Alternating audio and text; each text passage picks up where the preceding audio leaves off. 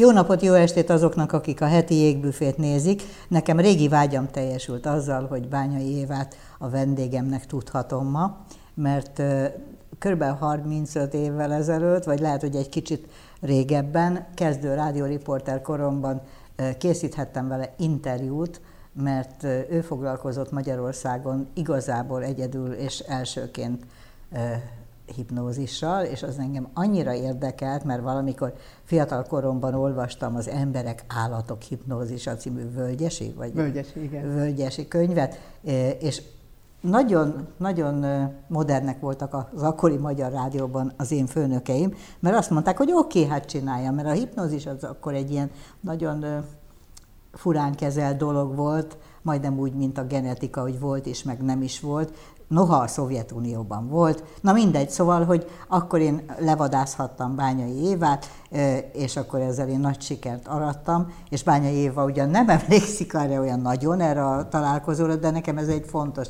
találkozó volt, és nagyon örültem, hogy újra szert rá, és most már egész másképp kezelik a hipnózist Magyarországon, főként azért, mert hogy a professzorasszony ezt lehetővé tette, hogy közismert legyen. És azért is jött el, mert a hipnózisról hajlandó mindig beszélni, tehát a mai értekezlet tárgya elsősorban a hipnózis, másodszorban pedig az a speciálisága a hipnózisnak, amivel ő rengeteg embernek segít, és ami nem annyira közismert, de nagyon fontos, legalábbis én így képzelem, az a rákbetegek gyógyítása, terápiája hipnózisban. Úgyhogy köszönöm szépen, hogy eljöttél, köszönöm, hogy tegezhetlek, és akkor kezdjük azzal, hogy a tudaton kívüliség a hipnózis, vagy az egy speciális tudatállapot, tehát hogy pár, pár mondattal vezest be azt, hogy miről beszélünk.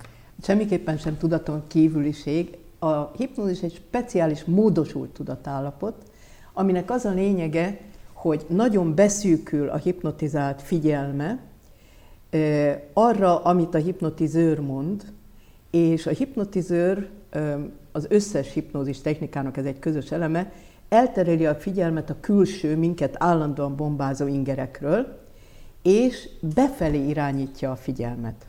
Na most ez ö, többnyire a légzésre, mert a légzésnek egy sajátos ö, vezérlése van, tudunk teljesen automatikusan lélegzetet uh-huh. venni, hiszen de, érünk. és szeretünk is, és hát ez a, ez, ez a megszokott, de hogyha arra irányul a figyelmünk, az segít abban, hogy ne tudjunk a minket bombázó külső ingerekre figyelni.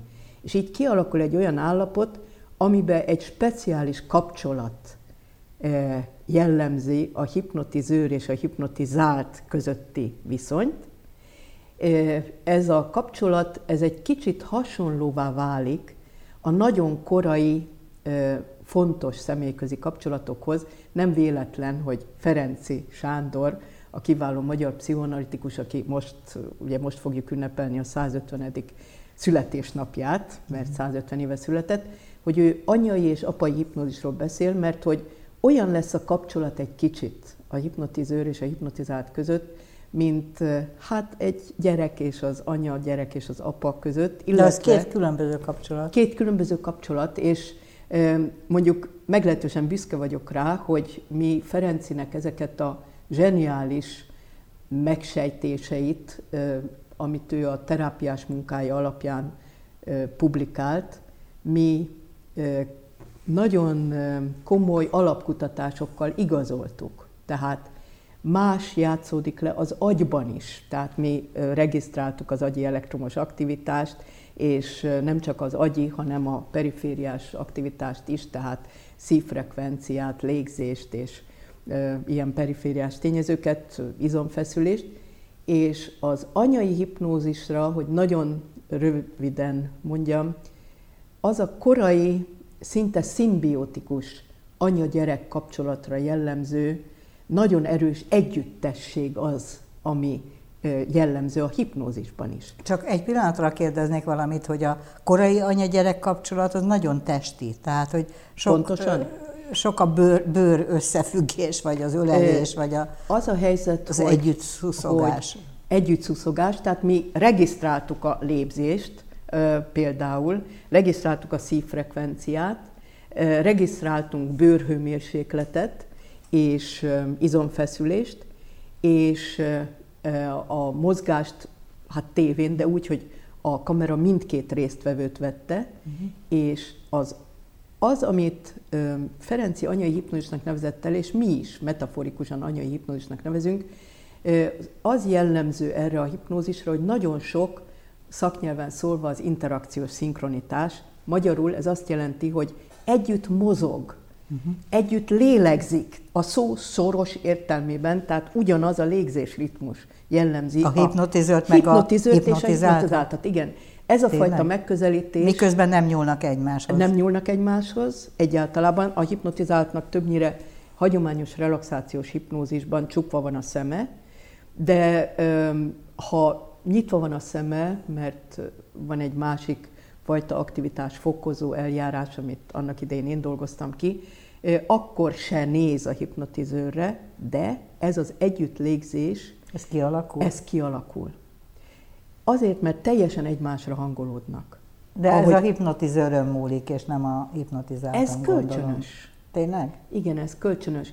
És mi vizsgáltuk ennek az előzményeit is, mert ebben a, azt kell, hogy mondjam, hogy a világon egyedülálló interakciós vizsgálati paradigmánkba, amiben mi 1900... Most kapcsolják ki a tévét, szóval semmi nem, interakciós szóval, paradigma le. Az, tehát, hogy, hogy nem csak a hipnotizáltat nézzük, uh-huh. hanem együtt nézzük a hipnotizőrrel.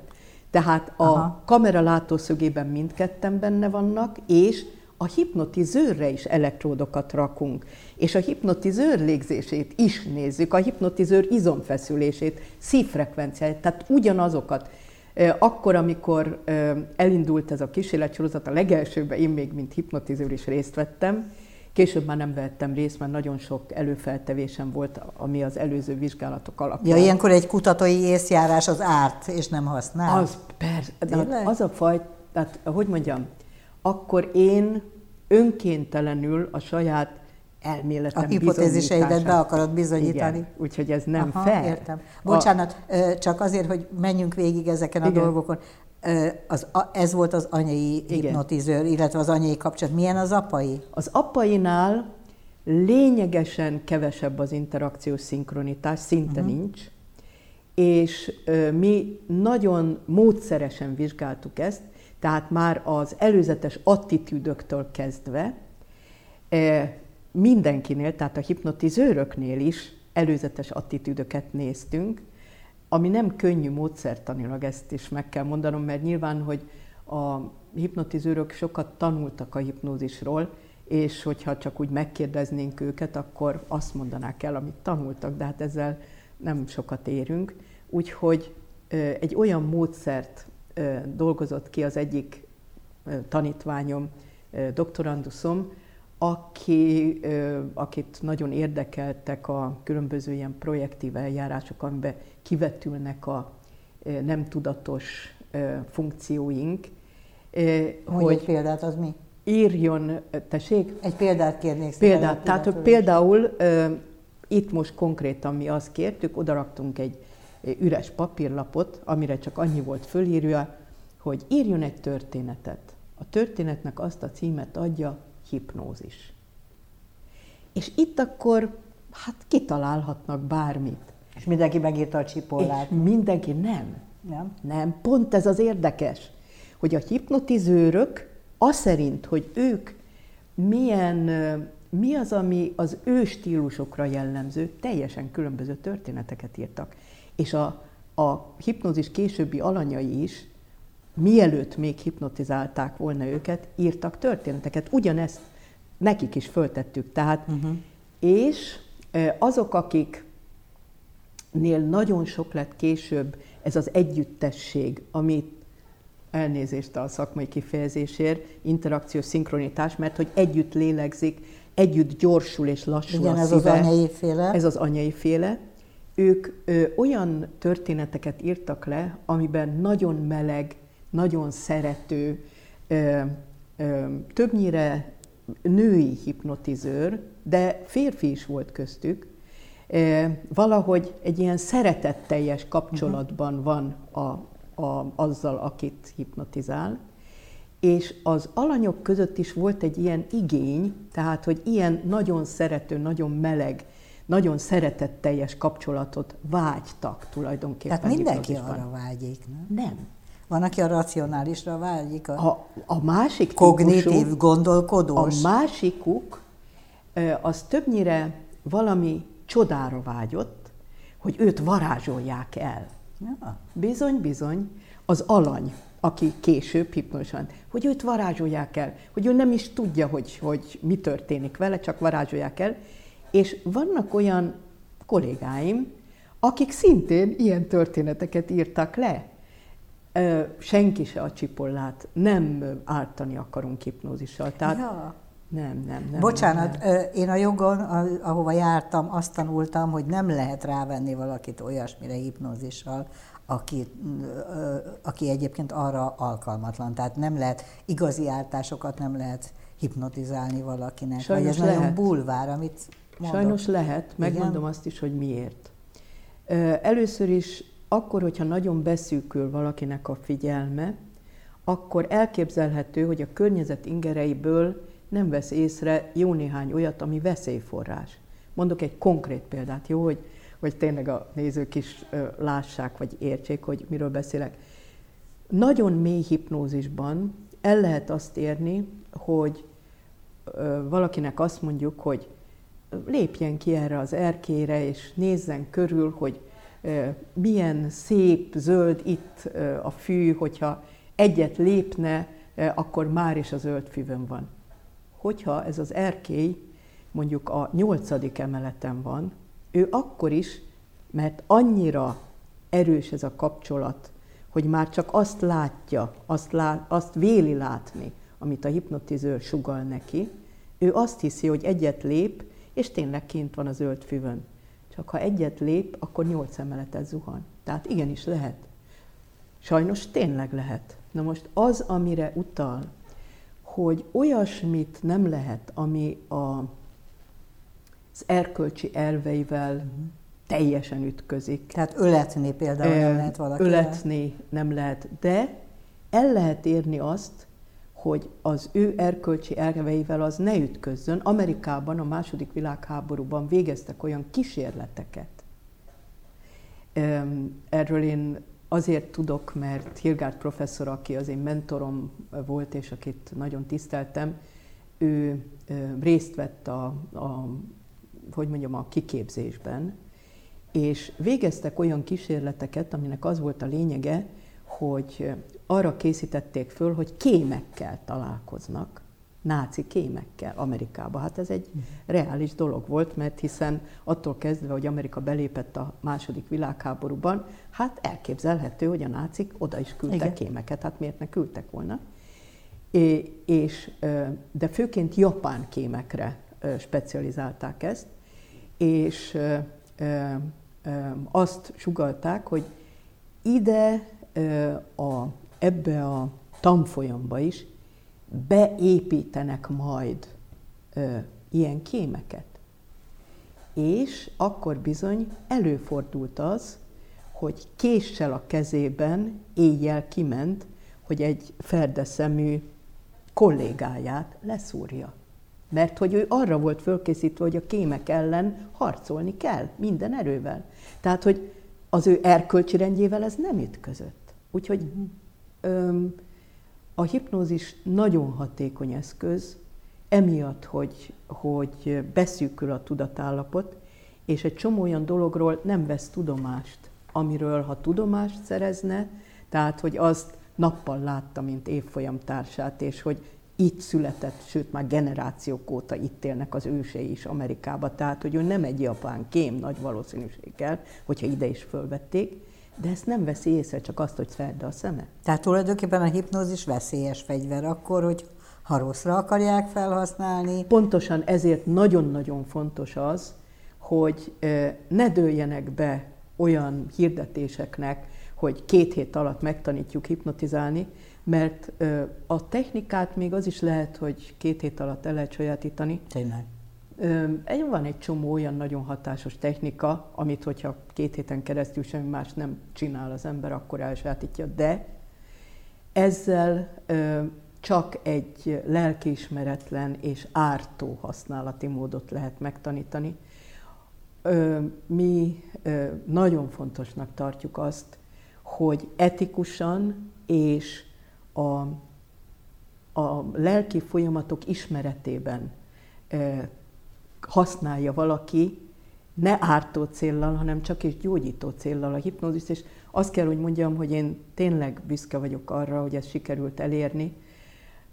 A bevezetőhöz hadd fűzzek annyit hozzá, hogy nem egyedül voltam én annak idején, Mészáros István professzor úr, akitől én tanultam hipnotizálni, ő Leningrádba tanult meg hipnotizálni. De az kétségtelen tény, azért tanulhatott meg, mert a Szovjetunióban nem tiltották, és azért nem tiltották, mert Leningrád mellett Koltusiban volt Pavlov laboratóriuma, aki érdekelt a hipnózis, és akinek hipnózis elmélete volt. Tehát emiatt a Szovjetunióban teljesen nyíltan lehetett. Ő orvostan hallgatóként nem csak megtanult hipnotizálni, hanem hatodéves korában használta is az ott legnagyobb problémát okozó alkohol elvonásra a hipnózis. Tehát ő ezzel jött haza, csak itthon volt tilos. Itthon tényleg tilos volt. Nem csak azért, amiért nagyon sok mindent hát félretettek, például a pszichológiai és polgári áttudománynak minősült a, a fordulat éve után, tehát a kommunista fordulat 48 éve után, 48-ban, és egészen 1956-ig megszűnt a pszichológus képzés, sőt, a Pszichológiai Intézet munkatársait hát kirúgták az állásából. És Méraiék akkor hogy kezdtek, vagy ők gyógypedagógusok voltak, az ő akkor volt a Pedagógiai Intézetben volt, mm. tehát az, az más volt. A Pszichológiai Intézet munkatársait elbocsátották, tehát nem létezett akkor Pszichológiai mm. Intézet. Én még beszéltem olyan későbbi kollégával, aki abban az időben a nagy vásártéren hát ilyen kirakodóként és... Zöldséges zöld, volt? Bizony, bizony, bizony, mert nem gyakorolhatta a szakmáját. De Igen. szép idők, te jó Isten. És ezen túl, mert azért a pszichológiát nem, hogy mondjam, hát rámondták, hogy polgári áltudomány, és hát ezért nem műveljük, de a hipnózis még ennél is rosszabb volt, mert Thomas Mann Csipolla figurája alapján a gonosz dolognak minősül. Kifejezetten a fasizmus metaforájaként, kimondottan igen, a fasizmus igen, igen. metaforájaként, mint ahogy ő tényleg azért persze, írta, tehát a Csipolla alakja valóban a hitleri hát ártó, szuggesztív elemeknek a minta példája. Tehát még ráakasztották, tehát kifejezetten tiltott volt. Egyes egyedül Völgyesi Ferencnek, aki a aki emberek állati igen, hipnózisát írta, ő neki engedték, de tudja, hogy, tudod, hogy miért? Miért? Azért, mert ő e, ismerte Pavlovot, e, Ó, és a nem csak, hogy a Szovjetunióból, mert ő rendszeresen járt mindenféle uh-huh. konferenciára, és az utolsó olyan konferencián, amin, amit Pavlov életében rendeztek, ő ott volt, és Pavlov írt neki, és egy dedikált képet küldött, és emiatt Völgyesi Ferenc ezt a dedikált képet mindenütt kirakta, még könyvei is megjelenhettek, emiatt, mert a könyv, például a, a, az Emberek állatok hipnózisának az új kiadásába aláírta, hogy a Pavlovi elmélet alapján. Tehát, és ott volt a Pavlov képe, tényleg Pavlov ajánlásával barátjának, Völgyesi Ferencnek. Egyes egyedül, tehát ő használhatta hipnózist. De sajnos, amikor én már végeztem, akkor ő már meghalt. Úgyhogy, hát... Nem volt pártfogója a nem tudományágnak. Volt, nem volt, és ö, ugyan Mészáros István megtanult a Szovjetunióba hipnotizálni, de nem ezzel foglalkozott itthon, az élettani tanszéken. Ő nagyon kiváló érzéke volt a különböző műszeres dolgokhoz, tehát Na, itt, itt jön az a másik ág, amit beszerettem volna húzni, hogy az, hogy a, a te felnőtt korodban már a különböző képalkotó technikák így évről évre egyre, egyre nagyobb jelentőséget nyertek. Tehát, hogy lehet bizonyos agyi folyamatokat kontrollálni szemmel, vagy bizonyítékokat szerezni rá. Ez mennyit számított a, a tudományok fejlődésében? Rengeteget. Ez rengeteget számított, tehát az, hogy ma a hipnózis nem egy ilyen gyanús dolog a tudományban.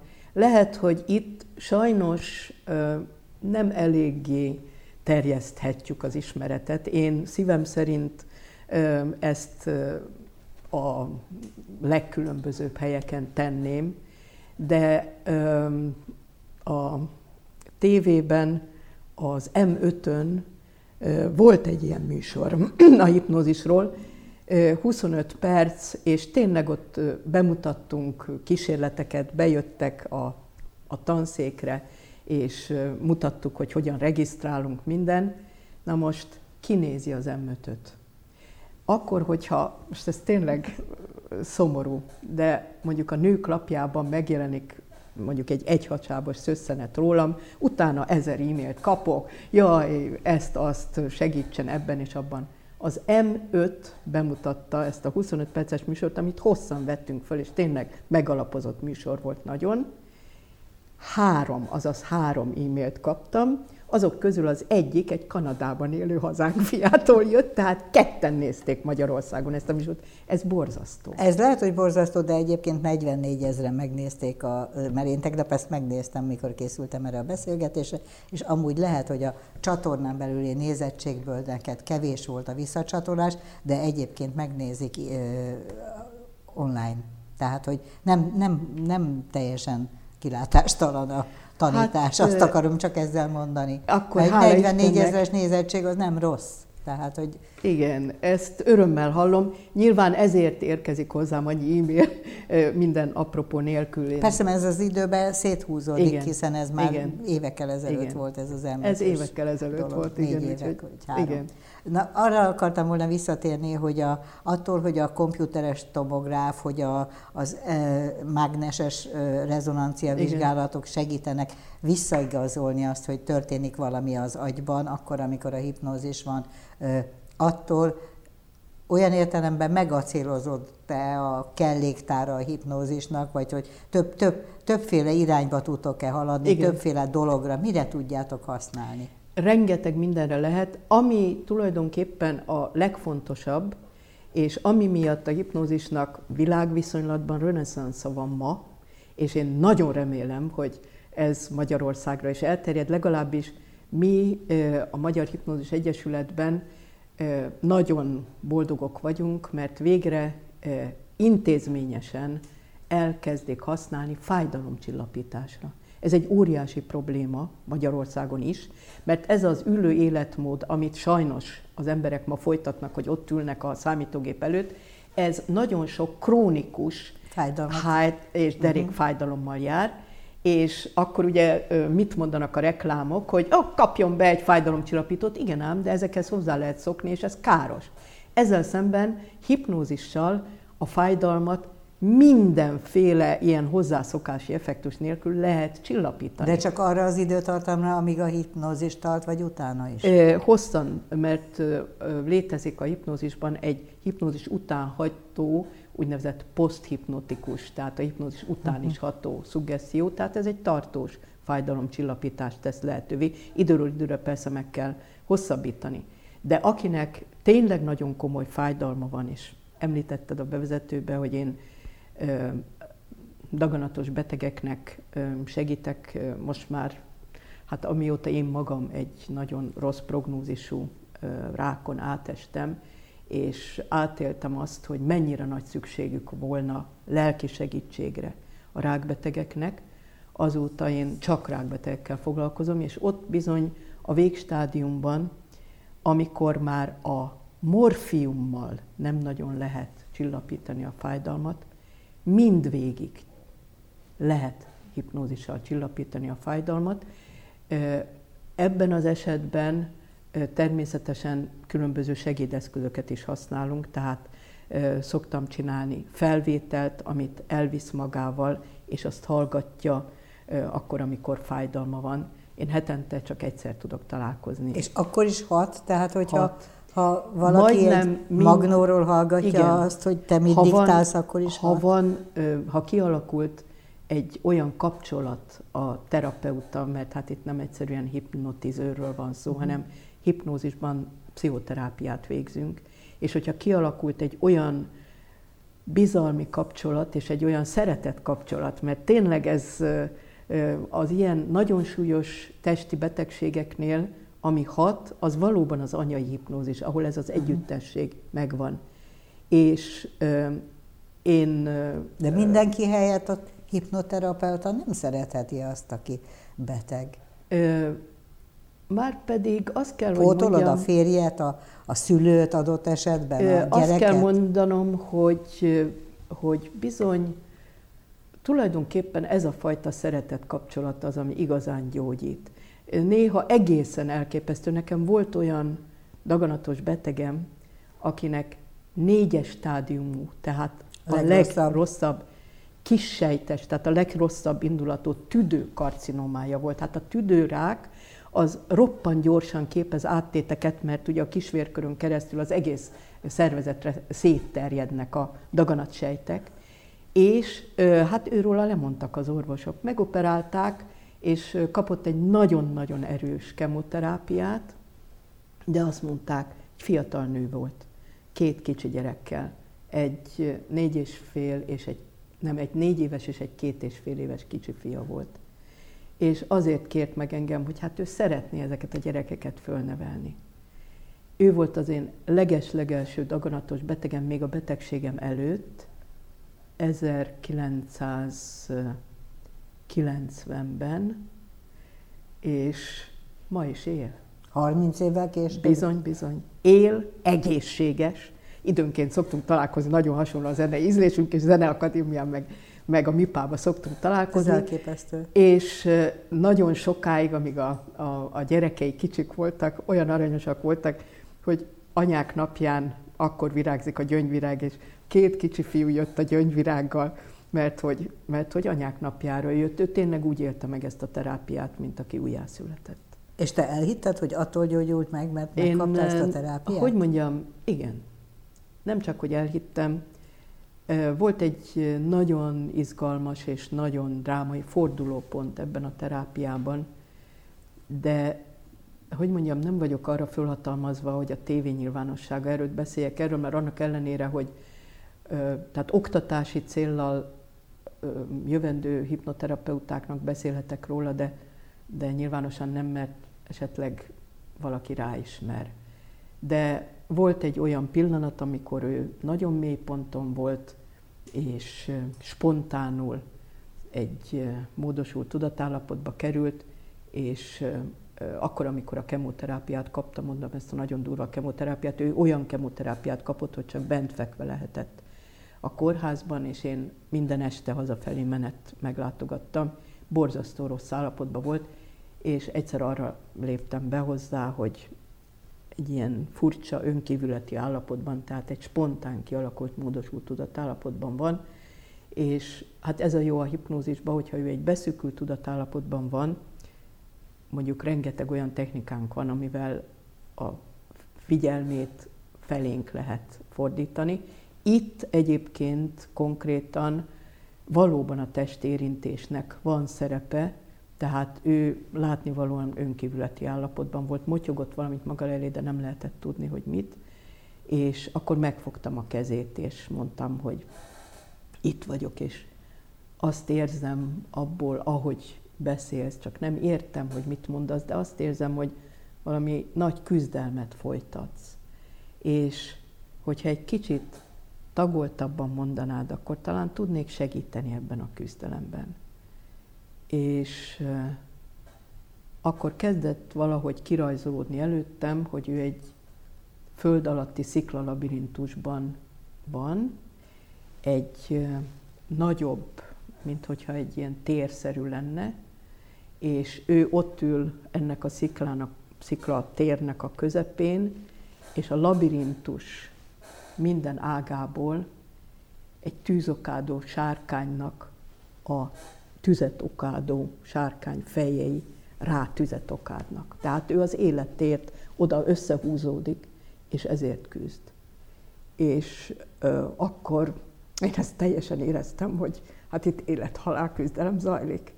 Én azt gondoltam akkor, hogy a rákkal küzd, a pusztító Igen. rákkal.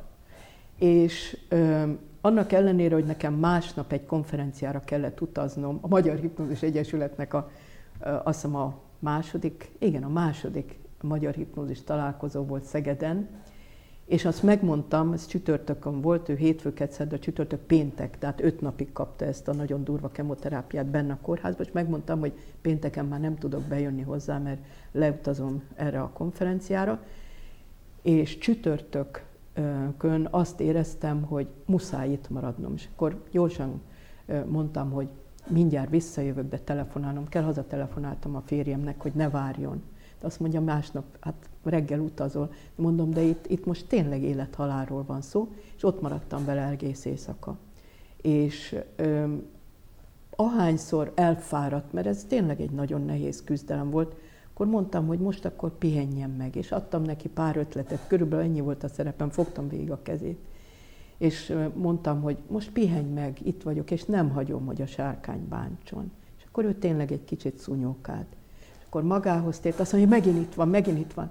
Mondom, hogy ott van melletted egy, egy szikladarab, dobd oda, és akkor majd elpusztít. Oda dobta a szikladarabot.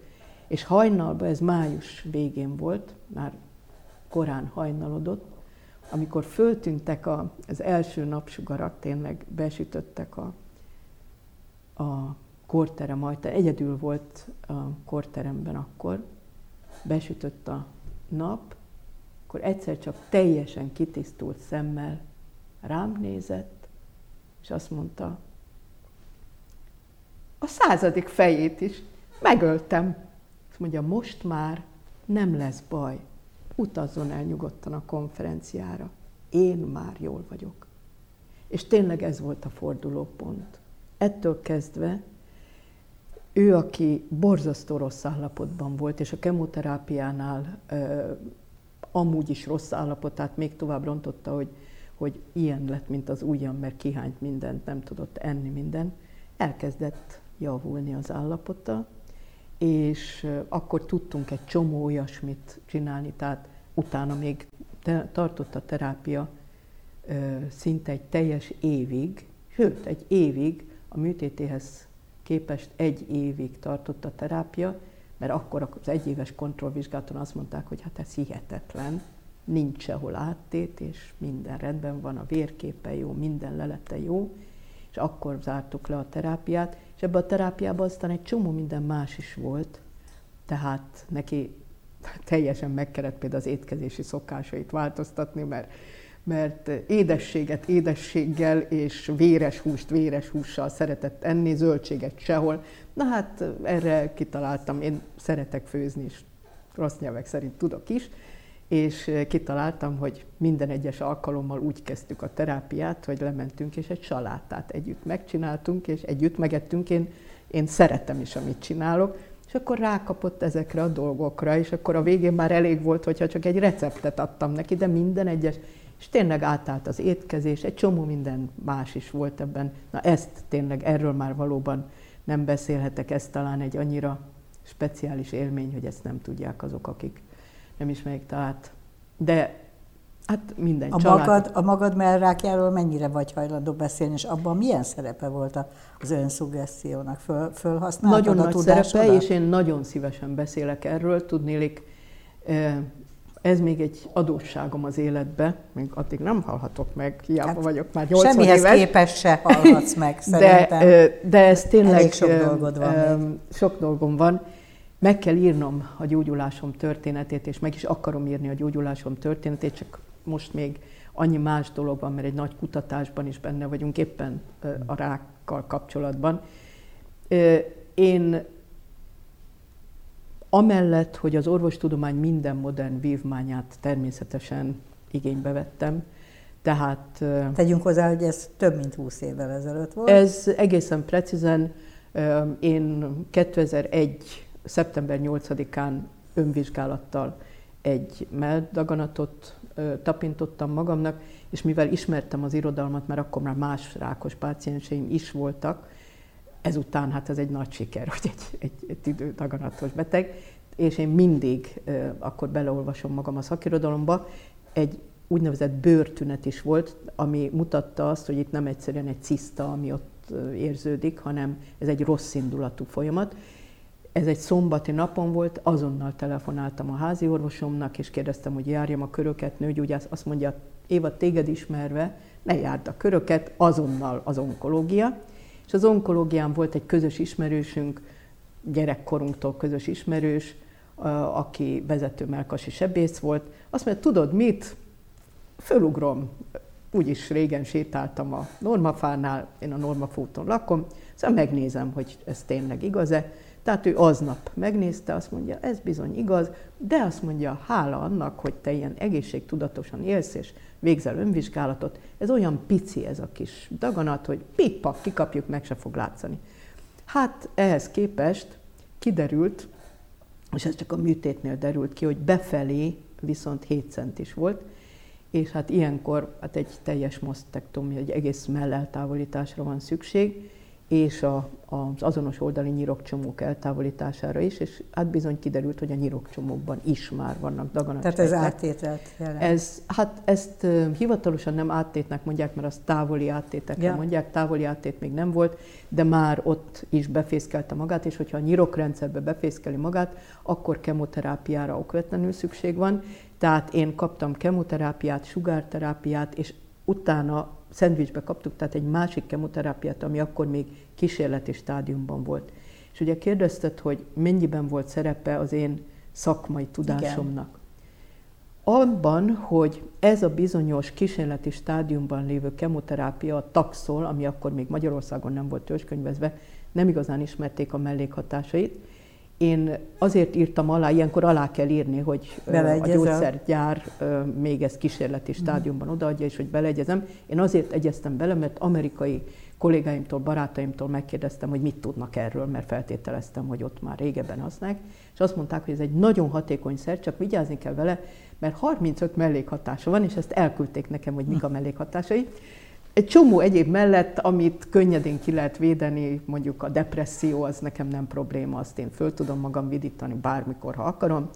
De volt egy olyan, ami viszont veszélyesnek tűnt, hogy a fehér vérsejt számot, ami ugye a mindenféle fertőzés, veszély elleni védekezésnek Igen. egy nagyon fontos része a vérünkben, kritikus tartomány alá csökkenti. Ezért én magamnak kidolgoztam egy ilyen fehérvérsejt szám növelő eljárás. És hogy tudod feltuningolni a fehérvérsejtjeidet? Hát én nagyon intenzíven magam elé képzeltem azt, hogy mint hogyha, ugye ebben segít az, hogy én élettani tanszéken élettan tanítottam, tehát ismerem az élettant, és tudom, hogy a fehér vérsejteket a csontvelőnk termeli. Én tehát azt képzeltem el, hogy a csontvelő az fölgyorsítja a termelését, és olyan lesz ez a termelés, mint egy ilyen jó futószalag, és ezen a futószalagon, mint a fehér, úgy képzeltem el, mint a fehér igaz gyöngyök lennének. Mert ezek az igaz gyöngyök, hát tényleg olyan értékesek az én szervezetem számára, mint az igaz gyöngyök, sőt, még értékesebbek, mert ezek tartanak életben. És elképzeltem azt, hogy én most fölgyorsítom ezeknek az igaz gyöngyöknek a termelését, és hiába pusztítja ez a taxol nekem a, az igaz gyöngyém termelését, én a magam belső erejével ezt föl tudom tuningolni. És ezt azért tudtam megtenni, mert akkor már, ugye ez 2001-2002-ben zajlott az én kezelésem, és 2000-ben jelent meg egy olyan, olyan pszichofiziológia kézikönyv, amiben Cacioppo, Tassinari és Bernson egy fejezetet írt arról, hogy az agyban a hipotalamus, hipofízis és mellékvese kérek tengelyen, hogyan át, ezen a tengelyen át, hogyan tudunk a az agyunkkal hatni az immunrendszerünkre. Én tehát tudtam, hogy ennek anatómiailag, élettanilag megvan a lehetséges mechanizmusa. Hát akkor miért ne tudnék én az agyammal hatni arra, hogy a fehér vérsejtjeim gyorsan, ter, gyorsan termelődjenek. Úgyhogy, és azt kell, hogy mondjam, hogy elérte a célját, amikor a harmadik taxolos kezelésemre mentem, az onkológusom, aki hát részt vett ebbe a gyógyszergyári vizsgálatban, mert ez egy vizsgálat volt, és látta, hogy a beteg társaim bizony már nem jutnak el a harmadik kezelésig, mert a kritikus tartományban, tehát nem csak egyszerűen, hogy a szokásos szint alá, hanem az életveszélyes tartományba lecsökkent a fehérvérset számuk. Akkor meglátta a vérképemet, hát én is tudtam, mert ugye élettan tanítottam, tehát tudtam, hogy mi egy jó vérkép, nagy mosolyogva mentem. Azt mondja, na hát, azt mondja, ez szupi, szó szerint ezt mondta, szupi. Azt mondja, hogy csinálja? Mondtam, hogy hm, fővas úr, hát én ezt tényleg csinálom egy speciális módszerrel, de ez egy kicsit hosszú lenne most elmondanom, amikor ott várnak, a, nem tudom én, ötvenen, mert már akkor is nagyon sokan voltak, ez azóta még rosszabb a helyzet, mert egyre nő a daganatos betegek száma sajnos Magyarországon. Mondom, de akkor, amikor egyszer ráér, akkor, és én is nem vágyom arra, hogy megkapjam a kezelésemet, akkor én ezt nagyon szívesen elmondom. És akkor egyszer megbeszéltük, hogy egy szombati napon, amikor ő ügyelt, bementem, és elmondtam neki. Na most azt mondja, ezt most komolyan mondja, hogy maga ezt így magának bebeszéli, és akkor elképzeli ezeket a fehér gyöngyöket. Én is ezt akartam kérdezni. Azt mondja, ez most komoly, mondta, és hát teljesen hitetlenkedve nézett rám. Mondom, ez a lehető legkomolyabb, de ö, sajnos ezt én tudom, hogy még nem tanulták az orvosegyetemen, mert ez 2000-ben jelent meg, és így előhúztam ezt a kis kézikönyvet. Mondom, ennek az egyik fejezete, biztonság kedvéért elhoztam magammal, hogyha érdekli, akkor szívesen ideadok. Becsületére legyen mondva, és máig hálás vagyok neki ezért, ő elolvasta ezt. Azon kívül vittem neki két cikket is, amiben a hipnózisban a természetes ölősejtek számát, ami a legfontosabb a rákellenes védekezésben, a természetes ölősejtek számát tudták növelni szuggessziókkal. Szeretnék valamit kérdezni. Hogyha ez ilyen jól ment, hiszen több mint húsz éve itt vagy, ez Igen. a rák nincs, hogy akkor miért nem lehet megelőzésre használni ezt a tudást, tehát miért nem tudom én a hipofízis, hipotalamus és összes hipomra azt a hatást kifejteni magamnak, hogy a ráknak a programozott sejthalálát előállítsam magamba, és ne legyek rákos. Azt miért nem lehet? Ö, azt is lehet, hogyha a túlzott stressz ellen, például az iskolába a sok teljesen fölösleges évszám és egyéb helyett mondjuk lennének mentálhigiénés felkészítő órák. És van olyan ország, ahol ez van, például Svédország, de nálunk nincs. És sajnálatos módon még az osztályfőnöki órákra sem nagyon lehet bemenni ezzel a tudással. Én szívem szerint ilyesmiket tanítanék meg gyerekkorban az embereknek mert nagyon nagy az, a, az az izgalmi szint, ami ezt a tengelyt megterheli, és a stressz hormonok termelésén keresztül megbetegít minket, nem csak a rák, nagyon sok egyéb betegség is van, ami tulajdonképpen a túlzott, feldolgozatlan stressz miatt alakul ki. És ezt meg lehetne előzni akkor, hogyha megtanítanák az embereket az egészséges életmódra, mert arra is szükség arra meg van. lehet, de vajon erre is? Ez, ez, meg lehetne, meg lehetne. Ez mi autogén tréning, vagy micsoda? Hát hogy hívjuk péld, ezt a dolgot? Például autogén tréning, de, de egy kicsit, hogy mondjam, túlmegy az, az autogén tréning. Az... Hogy tudnám én magamat megtanítani? Én például félek a ráktól. Még eddig nem volt, tudottan. Hát a rák az az egyik megnyilvánulási formája ennek a a túlzott stressznek. A ráknak vannak bizonyos ö, olyan ö, genetikai előzményei. előzményei, de azt is kimutatták, hogy ezek viszonylag kevéssé felelősek. Tehát ott van például a meldaganat. A meldaganatoknak mindössze 10%-ánál felelős az a génmutáció, ami már mondjuk anyánkba, nagyanyánkban. Igen, igen, igen. És ami miatt ami Angelina Jolie levetette a melleit, és Pontosan. kivetette a petet. De ez viszonylag kicsi, 10 százalék. Tehát a többi 90 százalék az a feldolgozatlan stressz miatt van. És sajnos az, hogy Magyarországon a rák halálozási aránya is annyira rossz, ez is amiatt van, hogy még akkor is egy stresszben élnek, mert egy olyan farkas törvényű világban élünk, hogy kirúgják az állásukból azt, aki rákos.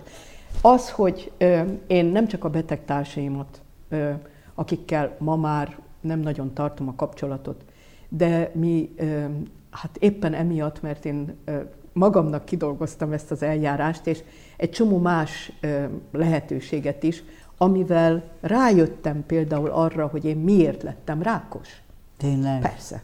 Hát és ez is nagyon fontos volt, hogy tudtam változtatni az életmódomon. Egyértelmű. Én azért lettem rákos, mert lemondtam egy közérdekű ügy érdekében a saját erőforrásaimról.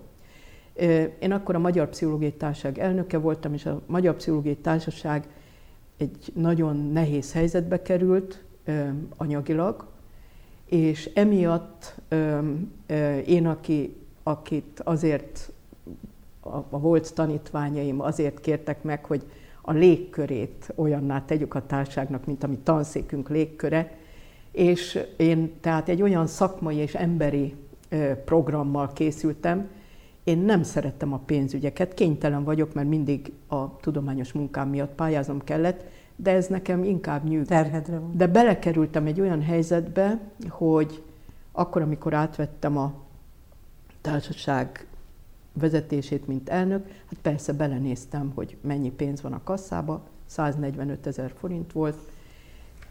Az kevésnek tűnik így halva. Hát akkor még, ez 1996. decemberében volt, akkor még postán mentek ki a társasági hírlevelek, ez arra nem volt elég, hogy a következő hírlevél kimenjen. Tehát én azonnal azt mondtam, pályáznunk kell, hogy pénzt szerezzünk, és akkor derült ki, mert a pályázathoz kellett minden velünk kapcsolatban lévő cégtől papír, hogy nincs tartozásunk, minden, kiderült, hogy a társaság bizony majdnem egy millió forint tartozást halmozott föl az országos társadalombiztosításnak. Senki se sikasztott, nagyon szeretném, hogyha senkiben nem merülne fel ilyen, de megváltoztak a törvényi feltételek. Régen a Magyar Pszichológiai Társaság a Magyar Tudományos Akadémia Társasága volt, és akkor az akadémia intézte az összes ilyen adminisztratív ügyet.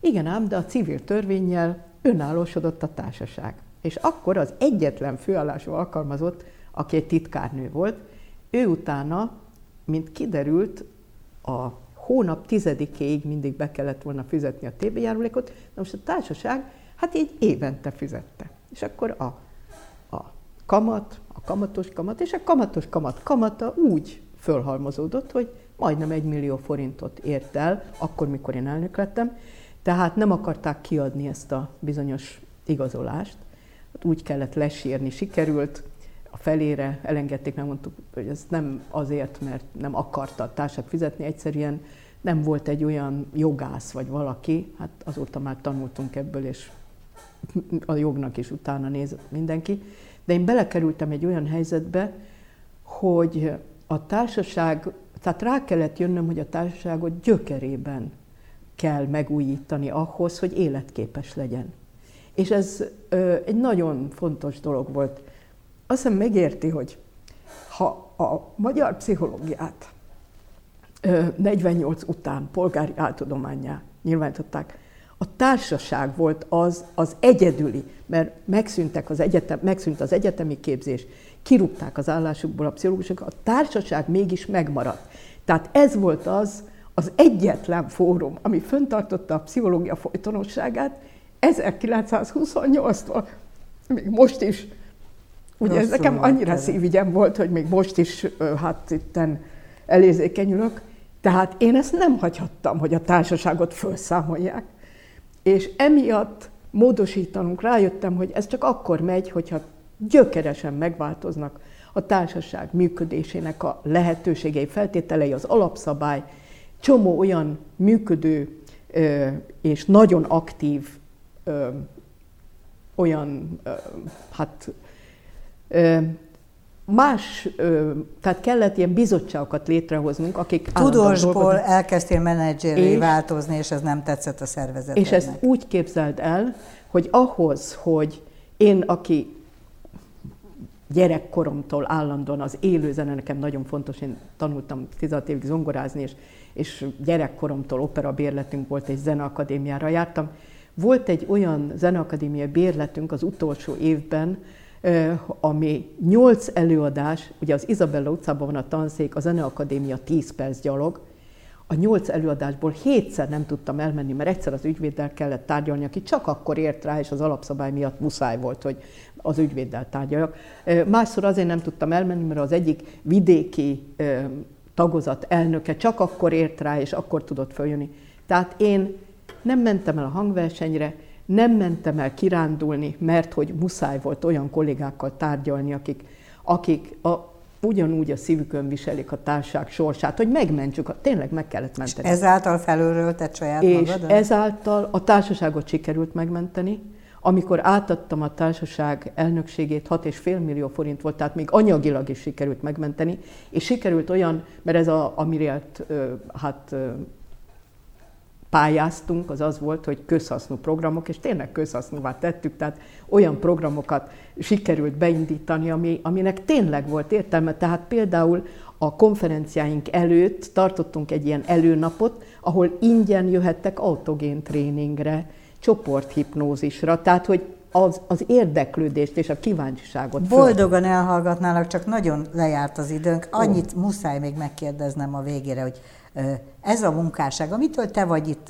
a hipnózis nagyasszonya Magyarországon, és hogy most már ezt megtanítottátok, megtanítottad egy pár embernek. Hozzáférhető a terápia azoknak, akik Igen. most rákosak? Annyit azért elmondok önöknek, hogy úgy hívott engem vissza Bányai Éva, akinek hagytam volna üzenetet a telefonja, mindegy, csak kerestem, és uh-huh. ismeretlen szám íródott ki, és visszahívott, mert azt hitte, hogy beteg vagyok, és uh-huh. a betegekkel nem szórakozik. Ha tudtam volna, hogy újságíró vagyok, szerintem akkor simán nem hív vissza, de, de hogy, hogy ha beteg lennék, és, és segítségre volna szükségem, akkor el, eltalálnék hozzád, vagy más olyan hozzá, akitől segítséget kapok? Igen.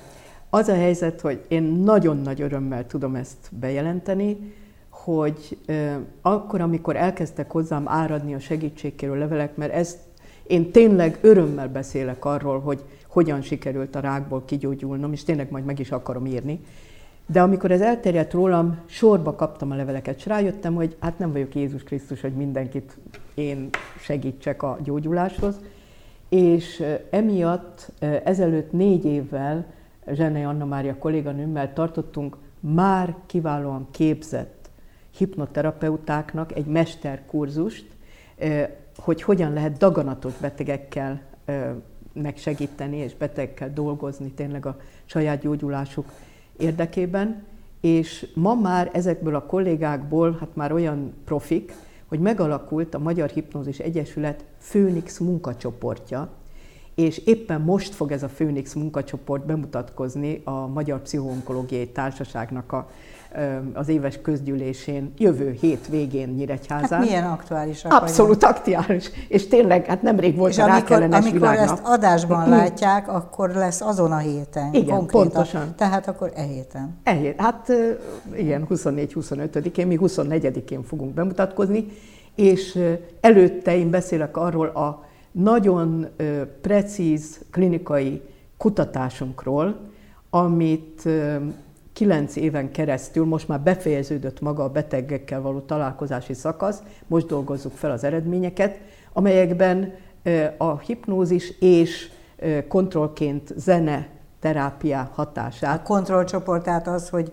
csak zenét kapnak fejhallgatón keresztül a betegek egy része, sajnos, mert ugye ők nem kapják meg a hipnoterápiát, a másik része az hipnózis. viszont hipnózis. De volt egy olyan kontrollcsoportunk is, akik az Országos Onkológiai Intézetben köszönték szépen, de olyan előítéleteik voltak a hipnózissal kapcsolatban, ezért baj, hogy nincs elég ismeretterjesztés, hogy ők ezt elutasították, és őnekik felajánlottunk egy olyan lehetőséget, hogy kapnak egy ugyanolyan kiemelt figyelmet, tehát ugyanazokat az extra méréseket, mert mi pszichológiai méréseket is végeztünk közben, meg, meg a természetes ölősejteket is vizsgáltuk, amit az onkológiában rutinban nem tudnak vizsgálni, mert nagyon drága.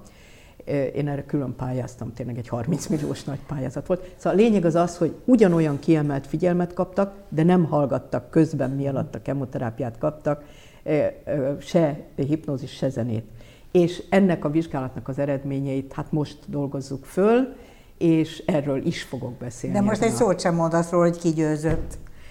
Hát ezt, hogy mondjam... Na jó, tudom, nem, most nem mondod el a tudományos publikációnak az eredményét, sajnos a heti égbüfé nézőinek, viszont azt meg szeretném kérni, mert hogy nagyon sok kérdés maradt bennem, és nagyon sok kérdés maradt a nézőkbe szerintem. Tehát, hogy lehet-e még egy ülésben beszélni erről mondjuk márciusban? Tehát nagyon ráérsz szívesen. el, hogy még egyszer Én erről nagyon-nagyon szívesen, én tényleg a szívemben viselem az ismeretterjesztést, és szívem szerint, mondom, én az iskolába bevinném ezt, nem csak ezt, hanem egyáltalán hát azt, hogy a Egyre hozd el nekünk, és aztán majd kiharcoljuk, hogy az iskolába is menjen be. És annyit még elmondok, mert ezt megtudtam egy másik interjúból, hogy Bányai Éva hat éves korában az első osztályban azt Év. mondták, igen, hogy mit mondott a tanárnőd?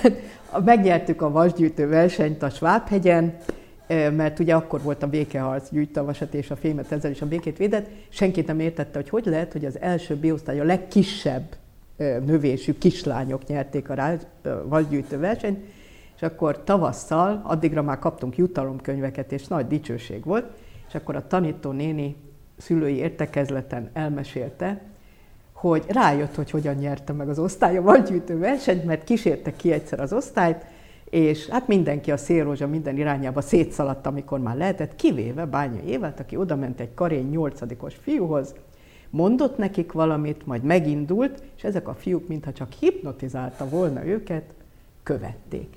És ez volt az első alkalom, hogy én ezt a szót hallottam, és hát persze iszonyú kíváncsi kis gyerek voltam világéletemben, azonnal megkezdtem, hogy hipnotizálni, mit jelent ez? És szerencsém volt, mert a szüleim értelmiségiek lévén el tudták magyarázni, máig emlékszem, nagyon, azt kell, hogy mondjam, hogy tulajdonképpen szinte szakszerű magyarázatot adtak. Azt mondta édesanyám, hogy ez azt jelenti, kislányom, hogy valaki annyira föl tudja kelteni más ember vagy emberek figyelmét, hogy csak ráfigyelnek, és hogyha sugal nekik valamit, hogy csináljanak, akkor ezt meg is csinálják.